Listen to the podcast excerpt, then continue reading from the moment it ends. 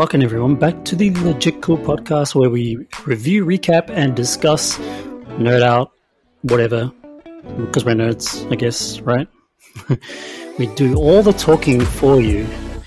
Uh, I guess all you have to do is just all the listening to our beautiful voices on what we think about certain movies and TV series.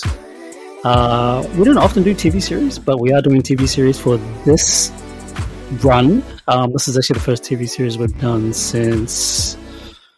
What was the last series? I guess I'm kind of asking you, Tony, but you shouldn't. I don't expect you to know. I'm like, I'm thinking, if this is the first series, this is a, a bad one to choose. No, I'm kidding, I'm kidding. It's a great one to choose. no, what was the last series we done? I think the last series might have been. Oh, we actually It would've been- interlaced it with the Marvel Cinematic Universe Phase 5 and 6 talk. That's what we done. Um, and we we did a really short review. And when I say short, in uh, typical legit cool style, it was probably like 30 minutes short. Um, we did uh, Miss Marvel. So I guess that kind of counts as like the last series that we done. That's pretty recent. Yeah, that's pretty That's good. pretty recent, yeah. I thought you were going to say like WandaVision or something. no, no, no. We have done some. We have done some series. We, we don't do a lot of series on this show, but um, yeah, I'm pretty sure Miss Marvel would have been the last one that was in the Marvel Phase Five and Six chat. That's like a two and a half hour episode. I know, very very sweaty. but um, yeah, you know, nonetheless, we're coming back to TV series with the Lord of the Rings, aka well, not aka, but Lord of the Rings semicolon colon whatever you want to call it. We have to call it. It's a semicolon, baby. Sorry, Uh, semicolon. yeah, the Rings of Power, season one. Um, this is episode two. Obviously, we did episode one last week, and uh, we are playing a little bit of catch up. And we did promise all the listeners that we will catch up on the series, which we did. Both me and Tony caught up on episode two and three last night. So we're going to record just episode two today, and then we'll release episode three tomorrow, or I don't know. We haven't actually Shortly discussed. after. Shortly after. we Sometime should, yeah. we, we powered through it. We got to. We got to make it count. we powered through it. Um, but what's up, Tony? How are you? Yeah, good man. You Nah, have a excited. good day. Oh yeah, no, it's good, good day.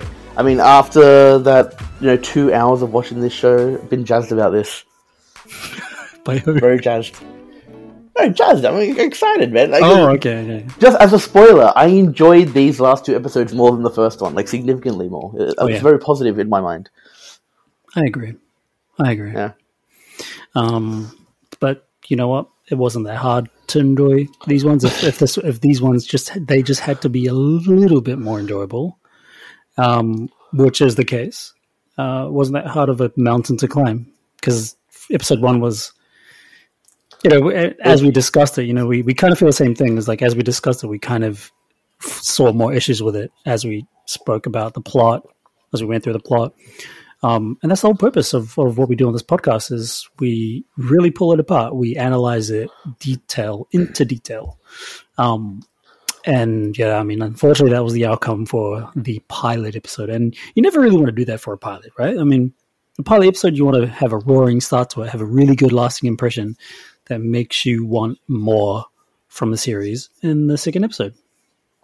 Yeah, I mean, like I feel like with a pilot, generally you wanna you wanna hit it pretty hard. But I think there's always two types of of pilots. Like the one that's just it lays the mystery on thick, so that you want to see more, or the one that's just very, very, very good, so that you want to see more. And they they definitely went for the former, and I reckon they didn't do a great job of it. But it's gotten better. It has. It has. Uh, episode two. We are in episode two. Um, just before we started this episode, we both discussed. Well, actually, more so you um, kind of forgot what happened in episode two. Well, it's like two and three kind of melded together. I felt like, and I'm not sure if that's a good thing or a bad thing. It's probably it's probably good, right? That means it's kind of tight storyline wise. I mean, it didn't help that we watched it back to back because watching it back to back made it feel like one big episode. You know what's actually interesting though? I feel like I'm watch- I'm looking at this sort of recap you've got here. Like this is the one you've you've taken from somewhere. In every recap, they seem to just skip like um, the Harfoot plot. Like they don't they don't skip it, but like it starts with Harfoots, and in this one it starts off with uh, Galadriel, which is like significantly in the episode. That was kind of weird to me. Yeah. The Just opening scene. on- The opening scene in this is Galadriel, isn't it? She's in the Ah, the opening scene. Oh, is is the Hobbit? Sorry, the I mean, the Yeah. Hobbit. Yeah, there is the opening scene where, um, it's it's touching up on that last scene that we had with the meteor landing. Um, exactly yeah. Yeah, which is the supposedly Gandalf character. Fake Gandalf or It's- evil Gandalf. Gandalf. Tap Are you sure? oh yeah, because I'm I'm actually getting a sense. I'm just gonna call him Gandalf. Gandalf. Whatever. Ah, It's man, he seems he's murdering flies, man. That's that's evil Gandalf. It's Gandalf in the early days, you know. It's like when we were growing up, we murdered a few insects. Man, that was that sounds like a you. Look, I'm happy to be honest for you. You don't have to outwardly, publicly say that. I will do it for you. Yeah, yeah. Please, please do that because like I don't want to get like done for it. So, in episode one, right, the, the end of episode one, it finishes off with this. I guess they're intending it to be a cool little cliffhanger with the meteor shower. Um, and that meteor shower revealed a naked, um, uh, homeless guy, Yeah, pretty much. naked looking homeless guy with long hair, long gray hair, long gray beard, quite skinny, quite tall. Obviously, he's going to be very tall in comparison to the half feet or the half foot. Yeah. Are, they, are they half feet if it's two people? no, they seem to say half foots with a plural. Where the half foots? Oh yeah, I guess they make like up their own grammar. I guess Yeah, yeah, you know, you can call him like sort of Gandalf looking. Gandalf. If people looking. wanted to visualize it. I mean, he he is a younger younger version of Gandalf, if that is the case. Yeah, and I guess he kind of has the same appealing, not appealing, but that kind of feature that Ian McKellen was. Would you say? uh, Or is Ian McKellen like less good looking compared to this guy, or I don't know. I think Ian McKellen like kind of holds it together better. yeah. okay. You know what I mean? Like, Well, yeah. I mean, he's he's a he's a rock star performer of the yeah, eighties. he he he fits the um. I don't know. He just fits into his face better. He, just looks like a wizard. Yeah, like no relative attractiveness of wizards. I think Ian McKellen's a better looking wizard. Is all I'm gonna say. Yeah, Saruman looks like a freaking. Saruman looks like he was actually born from orcs. I feel like Saruman, yeah, he's got to eat something, man. He's too skinny. skinny he's too guy. skinny. He's too skinny. Yeah. Uh, anyway, yes. Yeah, so we end off episode with that as the cliffhanger to kind of make us excited, which we weren't really that excited by the end of it. And then enter episode two. And so let's start from the beginning of episode two. The beginning is a bit of a recap, which, by the way, Prime, we cannot skip the recap. Can you fix that? Netflix is like years ahead of you guys. Yeah, skip recap, skip intro, boom, boom. If anybody from Prime Amazon is listening to this, part of the development team, um, or part of their UI development team, because this is like a UI thing. I feel like the issue would be like getting the timings down for all this. They don't actually have that many TV shows, so it would be an easy job to do. Oh yeah, oh yeah. I'm sure the timings would be somewhere online. Get a UI developer on there; they'll be on the case within no time. Five minute job, Yeah, that's true. easy.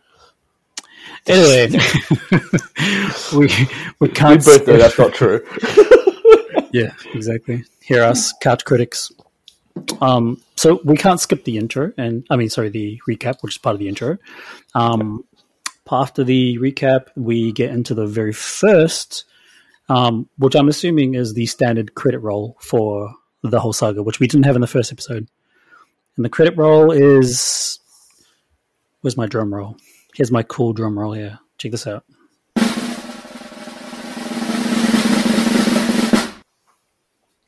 Um, okay, it didn't really require a drum roll. I just wanted to use the drum roll effect. Feel like a radio guy now. but um, yeah, we we we got these cool looking graphics of sand and sand animation and sand animation that's kind of making patterns of rings. Or are they supposed to be rings, or are they just supposed to be really cool looking patterns? See, I thought it was rings, and then I thought it was like a family tree or something, but it's just like sort of shapes. The shapes, right? They're trying to kind of like the way they're doing the font, um, or the the appearance, the animation with the font, like very kind of small. It's tight, and you know, obviously the main feature is all the patterns happening in the background. It's kind of like it's trying to do a Game of Thrones type thing, right? With the. Well, like the compared it to Game of Thrones. Way cooler. Oh yeah, of course, yeah. The, that's what I'm saying. Is the great the Game of Thrones intro is much more cooler. There's more graphics going on, but just the way that that like I'm watching the titles right here, the way the titles are coming up, they're very small and subtle with a very slow fade animation. It's very similar to how Game of Thrones does, does their stuff as well. But uh, yeah, I don't I don't get this whole kind of sand pattern animation thing. Because I mean, they would have been, I guess, unfairly compared to Game of Thrones, but there's so much like maps. Oh, it's not even sand. It's like rocks. oh shit, like rocks. the stuff you used to make rings. I don't know. It's very coarse, coarse sand. so yeah, I mean, there's some patterns of like trees. It looks like um, spirals, which is probably patterns of like the Elvish um, calligraphy, Mm. perhaps. Yeah, it's kind of cool. I know you're not really a fan of it. I mean, it's an intro, right? Like, what, are we gonna have? Like, I, I, you know, a part of me wants to go. It's kind of to, boring. Like it's like when you think about the series, right? It, it's kind of a boring intro because you you'd, you'd expect it to be a bit more. You'd have some characters like in kind of cool pencil drawings or something. ah, imagine you have like a cool '80s style. Like, you know, you got like Elrond, and he's here, and he's like, No, and then they show his, they show his face, and then you got You like, mean like you mean like uh, what's his name?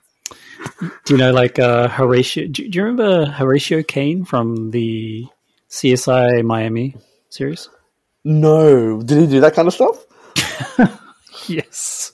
I'm thinking like like a like a Full House style intro. You know what I mean? Like they, they look away, they turn, and they're smiling, and then the credit the actor shows up. I'd love that. I'd kill for that in like a serious show. You know, if they did that for the show, they'd probably assassinate all their um, customers because I'm pretty sure their customers, their main uh, fan base, wouldn't appreciate something like that. But I, I hear what you're saying. I mean, like, yeah, realistically, I don't actually expect them to do that, but it'll be funny. I don't mind a good hair flick. Yeah, exactly. And there's so much long hair in this show. Actually, is that true? There is so much long hair. There's very few elves that don't have long hair, and I'm pretty sure the main elf, well, not the main elf, but one of the main elven characters that we get to learn about a bit more, even in episode two and three. I forget his name. Uh, what, The brown, the brown elf, oh, Arondir. Arendir. Arondir. Yeah. Um, so like he's he's probably well, actually, him and the other elves that get captured. They're probably like the first elves that we see with short hair because most of the Short-ish. yeah, short-ish. Well, he's got this the shortest hair. He's got like a one cut, like a one cut, like a size. What am I Like trying to zero, say? pretty much. Right? Zero. size. What am I trying to say? Size. Yeah, they just call them numbers. Yeah, it's like a zero. Yeah, a buzz cut. But anyway, so to start the show off, right? Like we, what is it? It's like they, they look at the the naked dude in the crater. Yeah, we learned something very critical about this, which is which is really like a a, a critic. Well, an important trait for the character, for the homeless Gandalf like character, um, that there's magic that this character carries with him, because the fire that is around the mm, uh, medial pit, it's not hot. It's just Oh. that's interesting. Shout out, shout out to any like old school Hulk Hogan fans. It's not hot. Very funny phrase from like 1980 something. You should look it up on YouTube. Hulk Hogan, it's not hot. It's hilarious. Totally over my head. Oh, I, I don't know why I did that. It sounds like you should have done like a cool story, bro, or something. cool story. Cool story. I'll record that. I'll put it as a soundbite. Um. Yeah. Uh. So magic, fire, and magic. Yeah, Um, and he gets. You know what's interesting? So he gets a bit yelly. He does a bit magic. That's cool. We know he's a magical dude now. Um, one thing that I kind of, I think I talked about this like sort of when we discussed it straight after. Like Nori, um, like is just desperate to help him, right? And I really hated the characterization, and I, I'm going to get negative again, um, of of Nori in the sense that like she's just like, oh, I have to help. I have to help. I think he's so special. You know, I, uh, he's landed for me, and that's like such a like a I don't know, it's like an arbitrary thing in the sense that they could have easily explained it in a way that made sense for her character. Because she, in episode one, was like taking all the young people around to the farm to gather stuff. When the warg showed up, she's like, "Oh, hey, you know, it's just a it's just a dog. Let's slowly get out of here." Like she's kind of shown to be motherly and someone who cares about other people. So they could have just said, she could have easily explained it as if she just wants to take care of someone who desperately needs help, right? And that would fit in with the character, especially the character they've established for her. But then they come up with this like sort of weird reasoning where she thinks he's special, she thinks she's special, um, and so she must take care of him. It just seems like why would you believe that with no reason, especially to go through so much trouble? I don't know. It's just a bit of a rant. I hear what you're saying. I mean, there's we don't none of us like you know uh, the viewers like ourselves we're going on the same journey that Nori is going on, and she literally said, "Oh, I saw a meteor. There was a guy in the meteor. Um, there was fire around, and the fire wasn't hot." So I think this person's special, so we should protect them at all costs. Just- Yeah, kind it's, of. just- it's such a quick jump. Like I don't know if I'm like diving ahead, but like she, there are certain parts She's where probably from New York. No, but like there are certain parts where he's like you know putting the stars around right? I'm going to jump ahead plot wise Hmm. um there's a part where he makes the fireflies do constellations in the skies and then she's like he must want us to find these. And so she goes and like get like potentially gets into a lot of trouble in order to do that. And it's sort of like she's going out on a massive limb. Two she doesn't have very clear requirements from this guy right? Like she, she's reaching that that's clearly what he wants. Hmm. um, and yeah, it's just like I, I feel like she's just constantly putting everything at risk to help this person who she's like I'm kind of on the side of the friend, and I feel like that's there's a certain age you get to when you don't resonate with the actual protagonist anymore. You you resonate with the friend saying, "Hey man, don't go into that that, that shack," or Mm. you know, don't go into that cave. So yeah, Yeah. No, I think you're right. I mean, I think you're right. She's she's definitely like kind of we're we're sort of led to believe that she is supposed to be some kind of altruistic character that has hero tropes or heroic tropes yeah, that is eventually building towards her being a bit more of like a Frodo type character, if that's what she is. I think but she's yeah, definitely a Frodo. Yeah, there's there's kind of no reason. There's no rhyme to any of what she's doing. Like the thing that pisses me off is that there was such a ready-made in-plot narrative that could have justified this behavior, and, and they mm-hmm. didn't go with it. That's what pissed me off because like it's like mm. when, when it's something's there ready to be used and they don't use it. Mm-hmm. Yeah, Yeah, definitely no justifiable reasons, but that's that's the show so far. There's been a lot of things that just have no reason for them happening. We haven't learned anything about these situations or these events happening.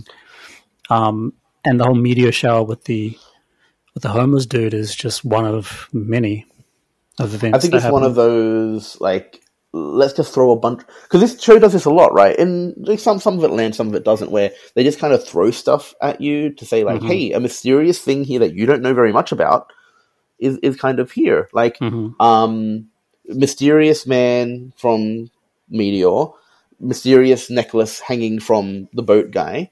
Um, random tunnels. I'm, I'm I'm sort of jumping ahead. This doesn't make sense if you haven't seen the episode, but there's a lot of stuff where they go, "Here is splatterings of mysterious things."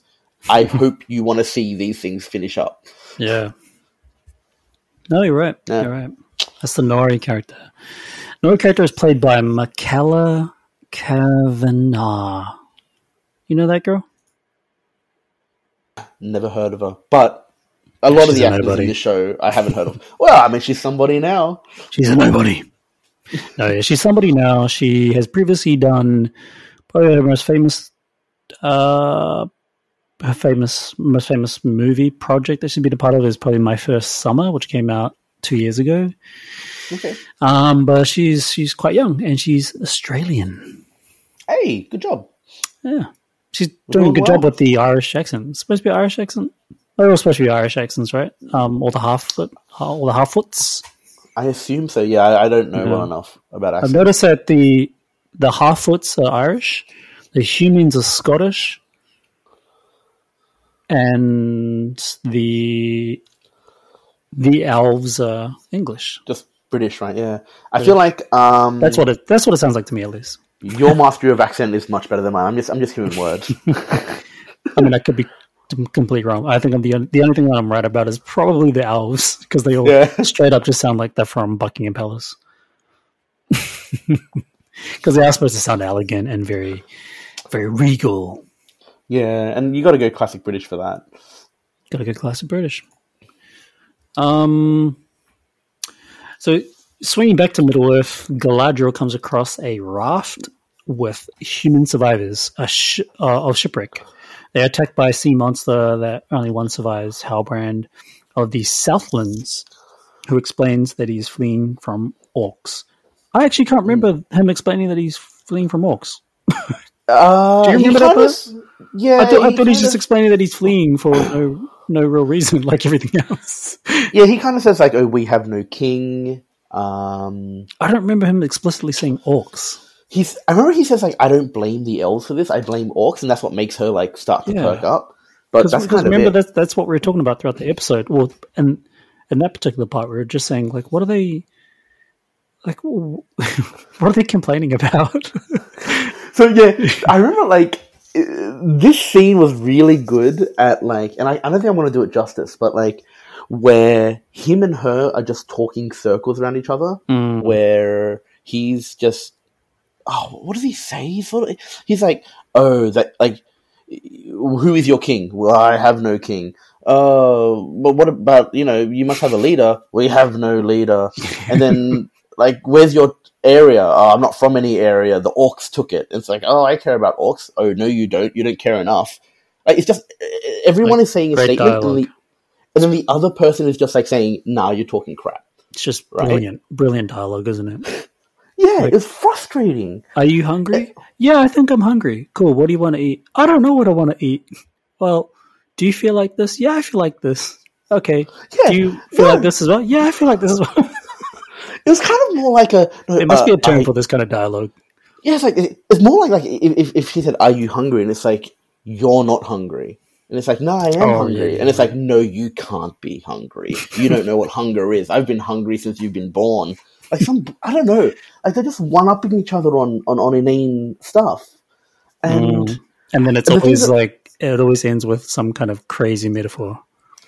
Oh, I, I love the metaphors. You know, you've made me turn on the metaphors. So in this show, I'm just going to explain it, I guess. Like, they have these metaphors that are vaguely human, but they just sort of replace the key parts Mm. with um, whatever from that world. Like, you know, Mm. oh, the, the tall poppy gets snipped or whatever, right? The tall Mm. poppy gets cut um, would be an Australian or sort of Earth term. And they're going to say, oh, the the wind fellow gets or some sort of Middle Earthian plant. I'm, Mhm. I'm a fan of it now. I- I'm, I'm on it now.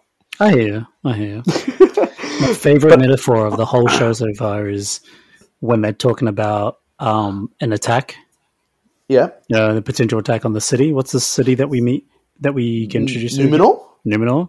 Yeah, um, where the king is talking to the queen, and the king's trying to say that there's something coming, and she's kind of in denial of it. And, and Oh, he's trying to say rock one. that he's yeah he's trying to say that Galadriel is the first of many, you know, to show up. He's like, no, but she's she's no threat. And then he says what the metaphor is um, av- an- Avalanche. An, avalanche Yeah. always starts with a stone. I'm a fan of it now. Give me a break Um, with these metaphors. it's just it's so much, but I know I know that's what this world is about. This whole the, the cultural language or the is it was it cultural language? It's not linguistics, but yeah, I guess it's like the cultural language or cultural linguistic landscape. Yeah, it's like just it's, making it's words kind of But yeah, it's high like fantasy dialogue, right? high fantasy like- dialogue, lots of metaphors. The metaphors work. They always work. They're just always kind of corny, and you're always Yeah, You're always expecting them. I just remember in the Lord of the Rings trilogy, they did have metaphors. I don't remember it being annoying though. I feel Oh, like actually- this series, just in episode one and two, has double the amount of metaphors compared to the entire trilogy. yeah. Okay. So yeah, One saying thing I wanted to mention before we moved on was um, I liked I don't know I kind of like the fact that like the humans on the shipwreck were kind of okay. Do I like it? I'm not sure. They just kind of like I'm not sure if this was like trying to be a grander thing or they just were bad at writing, but like they're very, very sort of like broken down people who are altruistic and like, no, we're not going to let her drown. Then they find out she's an elf and they're like, you know, screw this elf, man, we're going to kill her. Like, is it like, are the humans super racist? Do they only care about surviving? I don't actually know the reasons for them. I think super racist, right? I mean, like all these races in this world, like even in the Lord of the Rings, like everyone's pretty racist to each other. Yeah, they kind of hate each other, I guess. Everybody hates each other. Yeah, like they're all. This is like an earlier time. This is an earlier time. It's it's very ancient. You know, it's it's like I don't know, Middle Ages or just after the Middle Ages. I, would imagine. Yeah. Um. So this is a time where it's racism is not. It's it's not a social issue as such because it's not a construct that exists within their worlds. It's just families, families. Well, these races have separation for certain reasons. Um, and it's all got to do with power and control. Yeah. And just like any society, really. But the cool thing about this is like, yeah, that the fact that they switch like on a dime is kind of funny to me. Um, mm-hmm. The fact that Galadriel does the hero trope of she does something very reckless and mm. has no plan and would die without other people's help. I don't know. For some mm. reason, the fact that that trope got in is is great to me. I just I just kind of laugh. I'm like, so her plan was she was going to die because like mm-hmm. the only thing she walks past is literal like garbage floating on a river. Mm-hmm. Um, and, yeah, I mean it's also it's also part of the issue of not knowing anything about Galadriel. I mean, if she decided that she was going to die, and then the show decided to say, "Hey, we're going to kill off the character right now," I don't think any of us would have cared. No, I would have cared. I would have. I would have been happy. yeah, we're done with her. She did nothing in the series at all except uh, tell us about this crazy adventure that she's the only one that's uh, championing. championing. Yeah. Um, um, just really quickly, yeah. um, just back at the whole the opening scene with Nori and the homeless Gandalf. Um, just to wrap up that scene, um, there are some other characters that we should probably mention in that scene who this is the beginning of the dispute between what she really wants to do for this character versus how the rest of the half foots feel about the whole thing.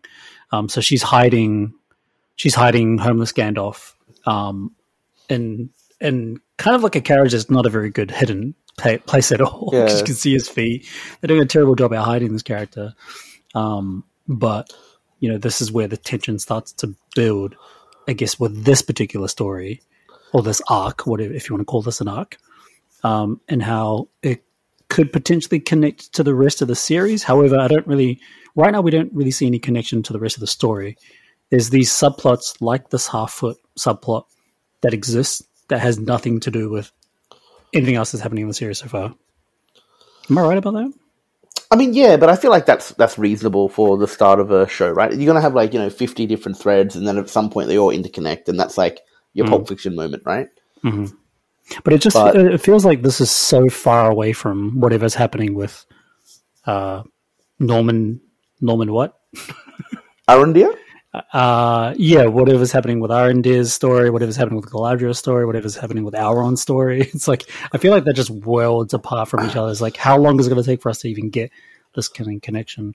So it's kind of interesting in the sense that I feel like Arondir, his story is connected to Galadriel because Galadriel wants to kill the dudes that he's with. Mm-hmm. Um, uh, you know, homeless Gandalf. I feel like he's going to be involved somehow because that dude's super magical. So I'm like, okay, he, he he's going to just show up somewhere important. Mm-hmm I think Elrond's story, funnily enough, because it's my favorite story in this episode, mm. is the only one that doesn't really connect to anything. Mm-hmm. Mm-hmm. Which actually, funnily enough, is probably the main story of the whole show, based on well, who's in it. Yeah, he doesn't connect to anything, but it's it's because of this episode and his scene with the dwarfs, we get the kind of expo- exposition that's um, worth watching, that's worth waiting for, because it alludes to something greater. You know, there's mm. some kind of conduit, not a conduit, but uh, what's the word I'm thinking about? Um, there's like a MacGuffin, I suppose, right? That they allude yeah. to, which is what the dwarves are holding, and the dwarves are under suspicion that the elves, aka just Elrond, um, I've like figured it out. and figured it out. But he probably doesn't even know that. Like what he's really after is just um, a solution around building the tower, right? yeah, Like, building the just tower. he wants labor. with Calib- yeah, with Calibumbro. Yeah. Um, yeah. So, but the interesting thing about that scene, we are kind of jumping in, but I actually like the fact that we're talking about Calibumbro and or Aaron. We, we can just talk about this. We can jump around a little bit. Yeah, sure. But um, Celebrimbor, like the the impression I get from him is that this guy's like a assassin. He's a he's. I get this impression that he's a bit too mysterious, like too kindly mysterious for my liking. Like Ah. not not my liking. Sorry, like you know he's he's suspiciously mysterious. That's the kind of impression. I Yeah. feel like he's he has an agenda that he's gonna reveal later. And I could be wrong the- because uh, I know he's a character from the video game. Yeah, the Shadow of Mordor games. It's kind of interesting, right? Like, I feel like with, with Celebrimbor, in the scene that you have, so, like, if just to walk us through the scene again, like, he's in a room with Elrond, and Elrond's just kind of gushing over how cool he is, Mhm. and talking about the hammer that he's used to make some cool Stuff stuff. the hammer. I don't know. Is it in this thing? Feanor or something, maybe? Hammer of Feanor? Anyway, so Make up some random elvish word. Eh? I bet it's something Feanory, Fe, Fenor, something like that. The You industrial. Look it up. No, I don't know. But um, it it's kind of I thought that scene was pretty good in the sense that like um Celebrimbor shows off the fact that he's mad that he hasn't made anything like particularly powerful. Yeah. And that kind of professional jealousy you know, in, in a human world is Hmm. enough to say, okay, is this guy gonna make something like really terrible, like a ring of power, perhaps? Mhm. Um well he's got the kind of ambition and, and psychotic drive to, Mhm. to make that happen, right? Mhm.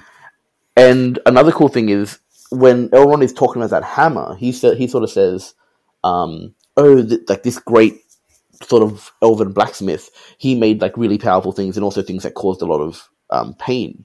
You're right. I- Thanos. Was it actually Feanor? Thanos hammer. Yeah. Feanor, yes. Um, Good brownie points for you. You get a clap. Yes. I want it. I want it so badly. Um, I but- not going to turn this into a radio uh, show. Trust me. we should stop it. um, but yeah, I thought that scene was cool. I like Celebrimbor. If you've played the games, you can kind like you know that he's a hard ass dude Mm. that like takes no prisoners and just like messes people up. So I think this is kind of. Oh, what's up? No, no, you finish. I was just going to say, like, um, I think it was showing glimpses into his power hungry side, and I liked that. Mm-hmm. Yeah, I feel like this guy's Elon Musk of this world. Yes, He's Unhinged. like he, he has he, yeah, unhinged, unhinged, a little bit of ADHD. Um, obsessed about technology. He's obsessed about enhancements and developments, and you really see that in the scene that they have when they first talk. Um, that's why I think the scene is really valuable. It's probably one of the better dialogue scenes between two characters out of the whole show so far. and you know, Because you learn a lot about the characters. You learn that Elrond is is really kind of taken aback, and he's quite inspired by his craftsmanship, and Yeah. also kind of like he Elrond looks like he's he's got that kind of uh, glass eye apprentice type um, reaction to him. You know, he's like, I was gonna say he's like kind of naive. he's, like, yeah, he's like, quite naive, and he's which I mean, I'm not surprised because he's young, he's hungry to do something, he feels like he's destined to do something with his life, and I feel He's like gonna be like-. Two, three hundred years old, though, right? Like realistically, like that's like young this show. elf. Yeah, in this show, really. I feel like elves live like thousands of years, right? I So I feel know. like a young elf is like two hundred years. I thought old. Elrond in um, the Fellowship of the Ring was like 300 years old, but I guess he's like thousands of years old. I think I don't know. I can't speak to it. I just I feel like remember. the fact that he met the dwarf and then disappeared for twenty years Mm, makes me think that he's actually somewhat old, it, but not in elf world, in like Yeah. human world. in human world. Yeah, he's probably like We 80 should- years old. I don't know. Well, we should like just follow this plot through. This is a fun plot to talk about. it's a fun plot to talk about. It's definitely the most exciting parts. You, you know, they go from I don't know how to pronounce these names, right? So the name of the place, which is the the realm of the Elfsmiths, is what they call it. Um, these guys don't really like plurals, do they? Or like proper use of plurals. You wouldn't say Elf- Smiths, Elfsmiths. I think so. You'd say that, but Oh yeah. I guess like the I premise of this this plot, I guess, is like um, uh, Celebrimbor, for some reason, desperately wants to build a um, giant forge to make something super powerful, and he wants to do it really, really quickly. Which we don't so- know why he wants to build that either, and we don't know Well, we- who I he's think- building it for. We know he wants to build something super powerful. I'm assuming he wants to build it for the elves. Just you know, whatever. Um, Is I he, a good guy there's in the, a. is he a good guy in the games? Uh, I mean, spoilers for the games, but they are pretty old games. He is a good guy. Yeah, he's a good guy. Okay. Yeah, he. Are you telling Um, the truth? no, he- he's not like he's not heroic, but he's on the side of good. okay. He's not like an uh, he's not like an ambiguous, like a moral ambiguous character where he's kind of good, kind of bad. Um, nah, he he just like he gets kind of wronged, and he's quite vengeful. Okay. But I think he's he's generally against Sauron. Right. Okay. He just, he, it just sounds like he's got a really good drive for, um, for inventing or something, and being obviously having a lot of pride around his inventions too. Yeah, yeah, and, and he's a lot of cause all pride. sorts of like misjudgments as well with anybody that's driven to success. It can always also cause them to make bad choices, bad decisions. That's actually something that made it really exciting about this show because I think like you know this is a prequel to a situation where everything's like fucked, right? Mm-hmm. So Yeah. presumably you're going to have a lot of characters do a good descent into evil, which I that's a trope I love. I love seeing mm. that trope in any kind of media. Yeah. You think Celebrimbor Yeah. will be a super evil dude by the end of the show? Do you reckon they'll just retcon his whole good arc character that he has in the games? Yeah, I think so. Like he's he's a ghost in the games, so Um, so I actually got a bit of a spoiler. So I watched a TikTok video about oh yeah, Celebrimbor. what are you doing? Um, should I say it here? I mean, I don't mind saying it here. It's probably not a big, big Okay, spoiler. look, do spoiler, do a spoiler warning, and say for the next thirty seconds, just skip ahead. All right, and then you say spoiler warning. That's um, that's the spoiler warning. My sound bites are so cool, right? Like that one. Spoiler Yeah, warning. Zoom. Um. So yeah, for the next thirty seconds, just keep your ears closed, or just skip thirty seconds from now. Um. So I watched this. yeah, two taps. I watched this. Uh, it's like a forty-second video on TikTok of a guy explaining who Keller Celebrimbor is. Brimbor is. Um, in response to the current episodes. Um, and first of all, the the character that he shows on his video looks nothing like the Celebrimbor character we have. Is it show. ghostly? Is it like a tall ghostly dude? Mm, He's got long hair. He kind of looks like a Mortal Kombat Yeah. character. Yeah, that's the game guy. I think if he's like Uh. all white ninety percent of the time. I oh, I don't know. Like he just looked like, I like I don't know, um, sort of olive skin maybe. He had tied up long hair, Uh, b- black hair, right? the black hair, and it's tied up in a Yeah. ponytail. Okay, that's the non-ghost version. Mm. And he says, so int- these are some interesting facts. Like, I think his whole thing on TikTok right now is interesting facts about rings of power. And he says Celebrimbor is actually a character who invents three rings, I think. He, he says the three rings that he gives to the elves. Um, but he doesn't actually invent the one ring to rule them all. The one ring that's taken into Mordor, that's actually created by Sauron, which I think now that I think about the Lord of the Rings trilogy, Oh, okay. I'm pretty sure that's what they explained at the beginning is that the ring was forged in the fires of Mordor by He does it for Sauron. himself. Oh, Yeah, yeah. Oh, okay. I, I think like so once once that video once I saw the end of that video, I was like, oh yeah, I'm pretty sure that's what's happened. That's what happens at the beginning of Fellowship of the Ring, with the whole kind of opening exposition about the whole story. I was like, oh yeah, that makes sense because I remember remember that that shot of Sauron in the in the fires of Mount Doom. He's like holding up the ring, and that's and Yeah. Galadriel saying he forged it in the fires of Mount Doom. so he's just way better than Celebrimbor then. So if Celebrimbor Yeah. had like sort of professional jealousy. yeah. It's even worse now. Yeah, yeah, it's kind of a feud between like him and some other inventor of a ring or whatever. But I think he had something to do with Sauron inventing the ring because he invented those rings prior to that. Um, so maybe he was a source of inspiration for Sauron to create that ring of power. Um, I don't know, but um, he also dies from Sauron. That's in the games. Okay, yeah. So that Yeah. that's the way he finishes the TikTok video. He dies from Sauron. Man, I think we should have told him to skip forty-five seconds.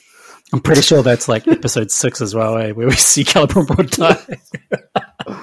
oh man. Uh anyway, anyway, so like you know, this whole scene unfolds into eventually the dwarves allowing um, Elrond to enter into their what what would you call that? Their palace. Yes, the their- Yeah, uh, into the, their Um, town, but you know he's he expects to be greeted as a big solid friend, and he's yeah. not. and he's not, and there's a Um, reason for it, which we learn a little bit later. And so this is how you write that. good scenes. This yeah, is how you write good stories, right? You lead us on, but you eventually pay that off in the exact same sort of timely manner.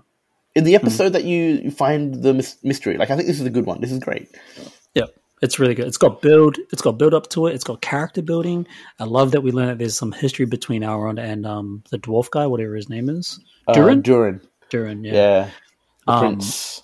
I would have loved Celebrimbor to be a part of that whole situation, but it's kind of cool because we've established that there's history between him and the Yowls, and only he is allowed to enter, and the Celebrimbor has to kind of bounce, whatever. Like I wonder what Well, I think- is doing, right? He's just kind of what, hanging outside the rock. No, he said like go back to the town. I'll take a couple of days, but I think like um uh, Elrond told him to leave because he's trying to impress Celebrimbor. yeah, Because he's he's kind of bragging about how like oh you know I know these elves. These elves are cool. This guy's my Yeah. friend. Yeah. and um which is which is a typical trait for any kind of apprentice, right? If there's something that you can show off to your to your uh, like admirer, admirer, like sorry, your role model. If there's something you can show off, then you'd do everything that you could to do that, right? Um, but I just thought it was funny where he was like, oh, sorry, you can't get in, so catch an Uber back to Eregion. You're just like, oh, sorry, you got to go now. But Yeah, one thing I did love about days.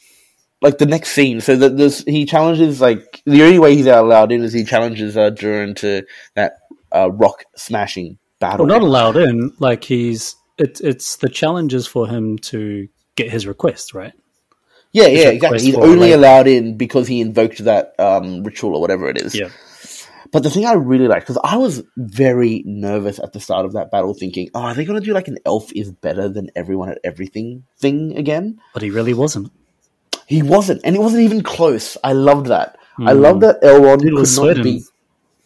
Yeah, because like again, Durin was like fine. He was happy, and like I just, um, you know, I, kind of really did think that they were going to have the elf just win, and that was going to piss me off.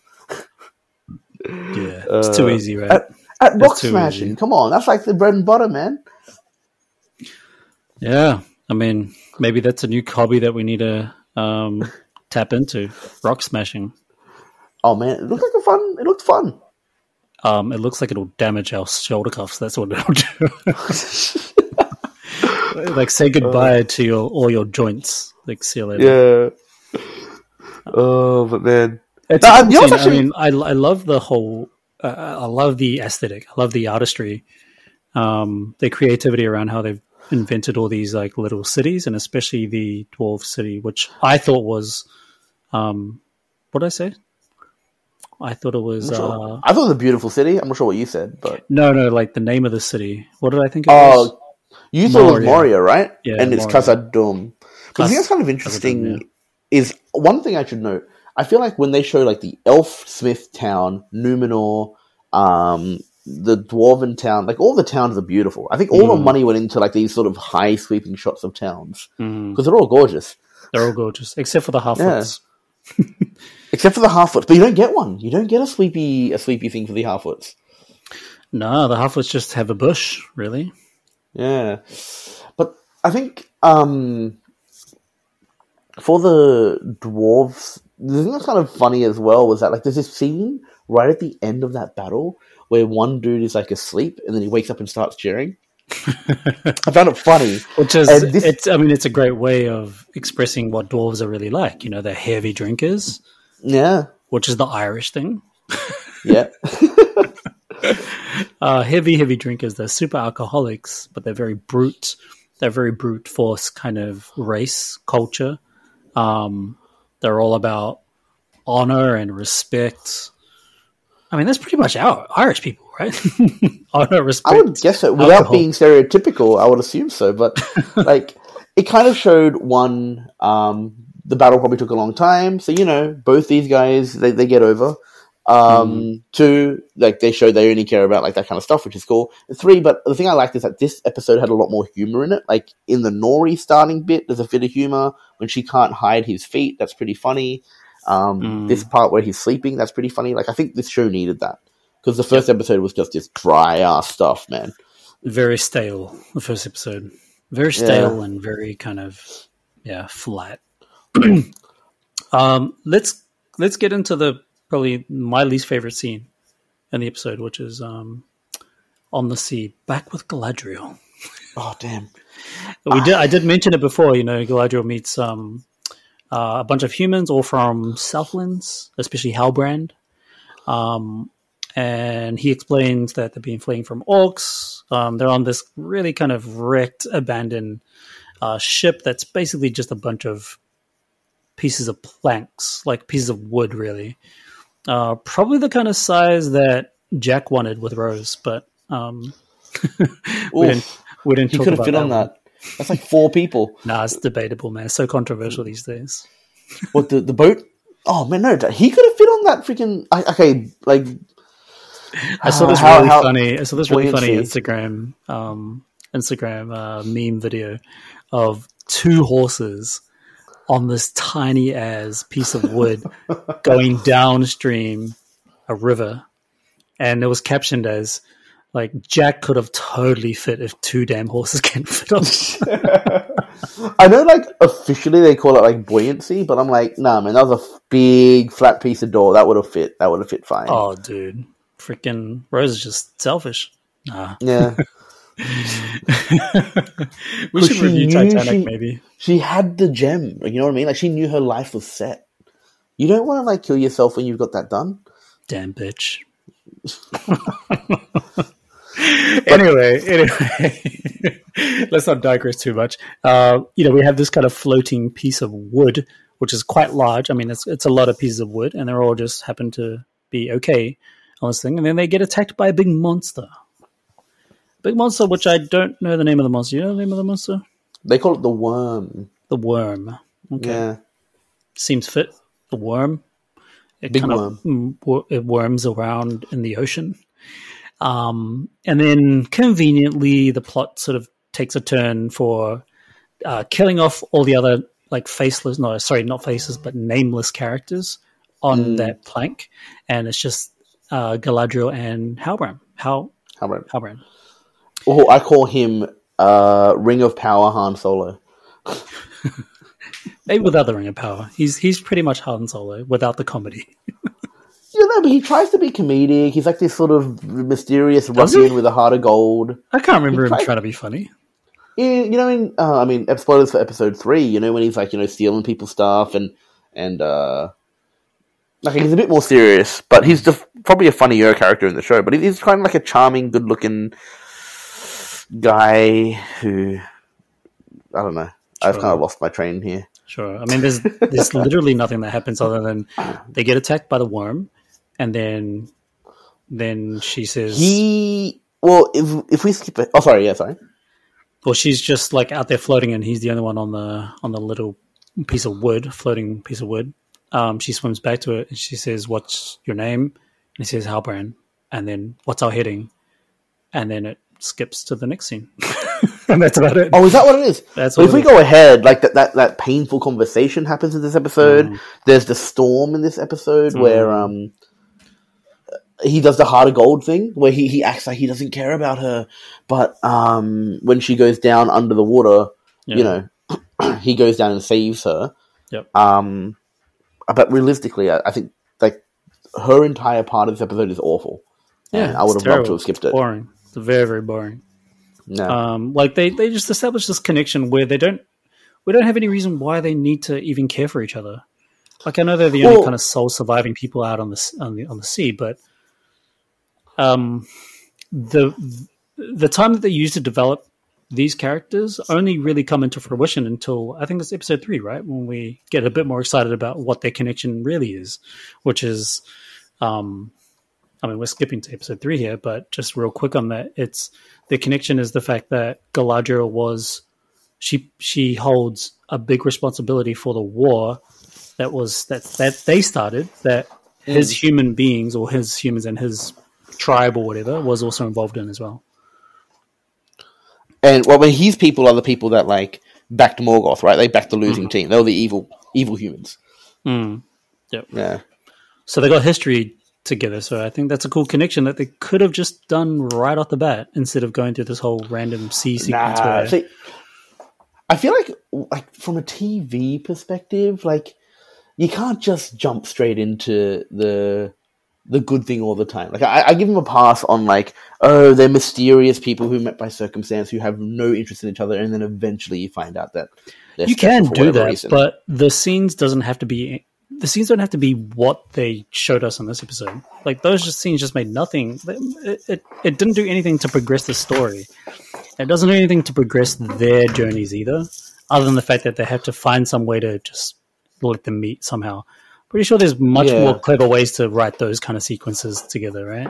As opposed to, okay, they're just going to be on a shipwreck and uh, going to be attacked by a worm in the ocean, and then they're going to go to the next destination, which she doesn't know where it is, but he kind of does. Uh, But then, I mean, yeah, they, they kind of crash, right? And that's the end of Hmm. the episode, which we probably shouldn't jump to.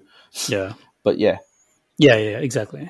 Um, and we come back to the whole elf and dwarf story, which is um, this is this is a really great example of how you're building two characters and how they connect with each other. We learn about history, we learn about relevance, we learn about um, why one person is angry over the um, over that kind of situation, and why the other person, which is the elf, has no idea and doesn't under- doesn't see the justification for this anger. This is great dialogue. It's great connection. Oh. This is the kind of stuff that's awesome, and it should have been part in the whole show. Galadriel. yeah, man. Like when you find out that, like, um, so I guess just to give the premise, he, uh, Elrond loses the battle and he's banished from Dwarflands forever. And then the Durin, oh, as in Elrond asks Durin, like, do you want to like walk me out? Mhm. And so as they're going up the elevator to leave, um, Elrond is like, "Have I pissed you off?" And Durin's just like real mad about the fact that he hasn't sh- said anything for twenty years. Mhm. And I kind of love this because like it shows that Durin actually cares about him. It Mhm. shows that this is like a pretty petty thing. Um, it shows that elves live a long ass time, and and Elrond is probably a bit like of a selfish person. Like he just sort of gains so much just from this interaction Mhm. it, it's something that like this show does really badly generally where they either beat you over the head with something or they just leave it mysterious for no real reason Mhm. yeah Yeah, exactly. It's a great team. Love it. Love everything about it. And I'm really excited to see what Elrond turns out to be. Like his his journey is looking like to be a really cool arc. Um, and we know what he ends up. We know how he ends up in the Lord of the Rings series. Um, so it's kind of he's the kind of character that I'm looking forward to the most develop. I do I do really want to root for Galadriel, but right now she's got zero points. Yeah, man, Her arc is just so boring right now. Up, maybe don't- apart from like the third episode, there is a little bit more there. nah nah i hate her in that one too i don't want to talk about the third episode in this Yeah, one yeah, yeah. but i have a lot of negative points in my head about her in the third episode as well Um, we're getting a bit like I do want to actually cap um, our reviews for these episodes just under an hour. So well what are we on now? We're at 55 minutes. Fuck, Um, all right um go let's go. Let's run through. Um, let's just actually go to the end of this episode where we meet the orc, the very first orc that we meet. Um, yeah okay cool. Um, Let's- let's- which we can do this in three sets up yeah which sets up the next episode right? So this this whole scene is actually i thought it was quite good the way they shot it with like the whole horror element. I thought the horror element was really cool it was cool like they did to that well they did it really really well with the creepy kind of um I, I guess I'm calling them the James Wanisms because James Wan is just kind of like the king of horror at the moment.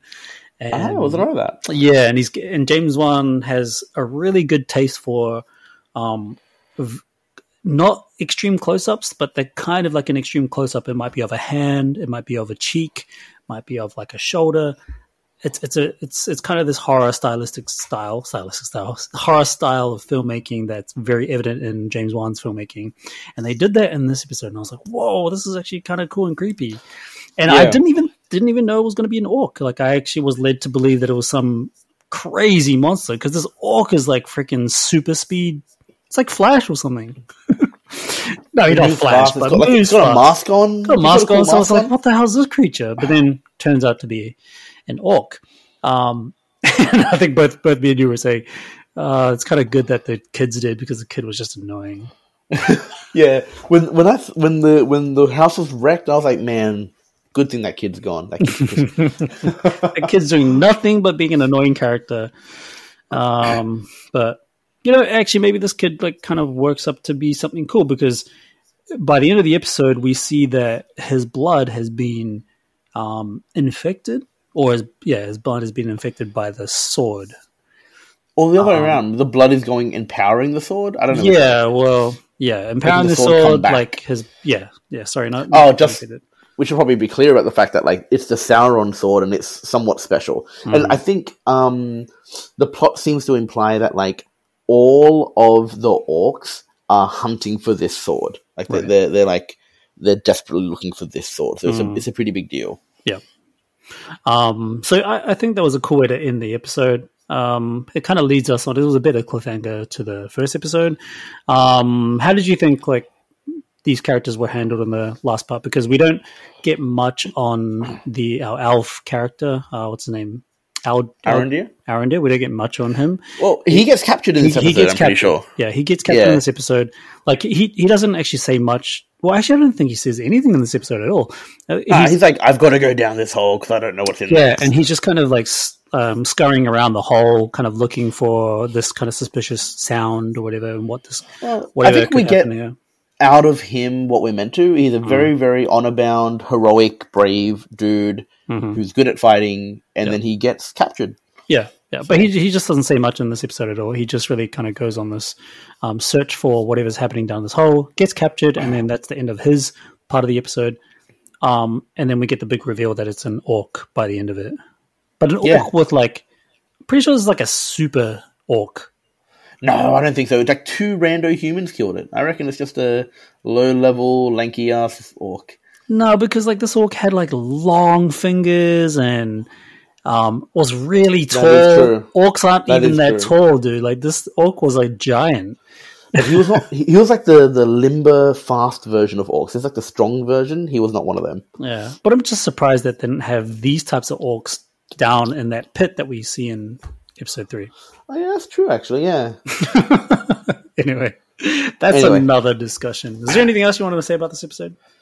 Um, How would I you rate it? liked, like, I liked the that Hordern plot. The Mm-hmm. whole plot of the fact, like, I felt like it did some good um foreshadowing when they said, you know, the fishes destroyed the town, but there were no people left, Mhm. and he's like, hmm, that's weird. Um, he goes down. They have a pretty cool action sequence. That was a cool scene. Mm. Anything left in the episode? Oh, the f- I didn't like. We didn't get really talk about it, but the fact that like when Elrond apologizes to Durin's wife, and they have that whole scene at the dinner table, Mm. I thought like again, it's just good filmmaking. It's man. good Like, filmmaking. It's really good dialogue. It's useful dialogue because we know that it's building really good charactership. It's building Yeah, really like- good character arcs for the both of them. And we didn't even like this is the first time we met Durin, but I feel like I know way more about Durin than I do about Galadriel. I Yeah, mean, maybe sure. that's Like, not entirely true, but you, you get what I'm saying, right? you see the elven tree in there, Mm. and you just learn so much about their relationship and who they are as people, and, and, and how sentimental he is as a person. Mm-hmm. Like you just learn a lot from just things that are just there, and And I feel I like just I feel like Durin is going to be that that kind of Gimli character where he he has a heart to him because the king dwarf, whatever his name is, he learn that. Yeah, he doesn't have the same kind of sentimentality or um, empathy that I mean we have we don't know much about him, so I'm just kind of like guessing here. Uh, But if I feel like the king dwarf do, wouldn't have that same kind of trope that Durin has, you know, so Durin will probably make a lot of frivolous mistakes that the king gets upset about that maybe causes Durin to end up siding with Sauron in the Mm. coming episodes and kind of removing himself from the dwarven kingdom or whatever. I don't know. That's Well- just kind of how I'm seeing it. yeah, and I guess like to go to like a bit of a, a rating. Um, I think we gave the first one a five, right? hmm In this case, I'd give this one like a solid seven, Yeah, seven, seven and a half. yeah. I think I had a I'm, good time with this one. yeah, I think I'm going to go for a six point five. Oof. It's Galadriel, man. She's weighing it down, dude. She's sinking Well- the ship. the reason I gave this one a seven is because I had to give the third episode less than this, Mm, and I need a little bit of room between the two episodes. yeah, that's fair. A seven's If I had to, yeah, if I had to rank it, it would be like two, then three, then one. Yeah. Just as a bit of a spoiler. Yeah, that's fair. Yeah. That is fair. Um, so my phone just died. Oh shit. so, how did we do time wise? Uh, we did pretty good. We did pretty good, but um, we'll we'll we'll try and keep it at this level, maybe at fifty minute mark. I think it's kind of a good good Yeah, pace I'm thinking we at should we should test ourselves like 45 minutes. for sure. We can do that. We can do that. I believe. Uh, thanks, man. Thanks for coming back on the show. No, thanks for having me, man. I'm loving the series. Loving the series. We will be back for episode three. Stay in, stay in tune for more. Hit the notifications button. Um, if you want to follow us on social media, you can find that in the show notes. If you click on the down arrow or the dots or whatever you have on your UI on your phone, then click that. You'll see our social links on each episode. Thank you for listening, and catch you guys later. Bye.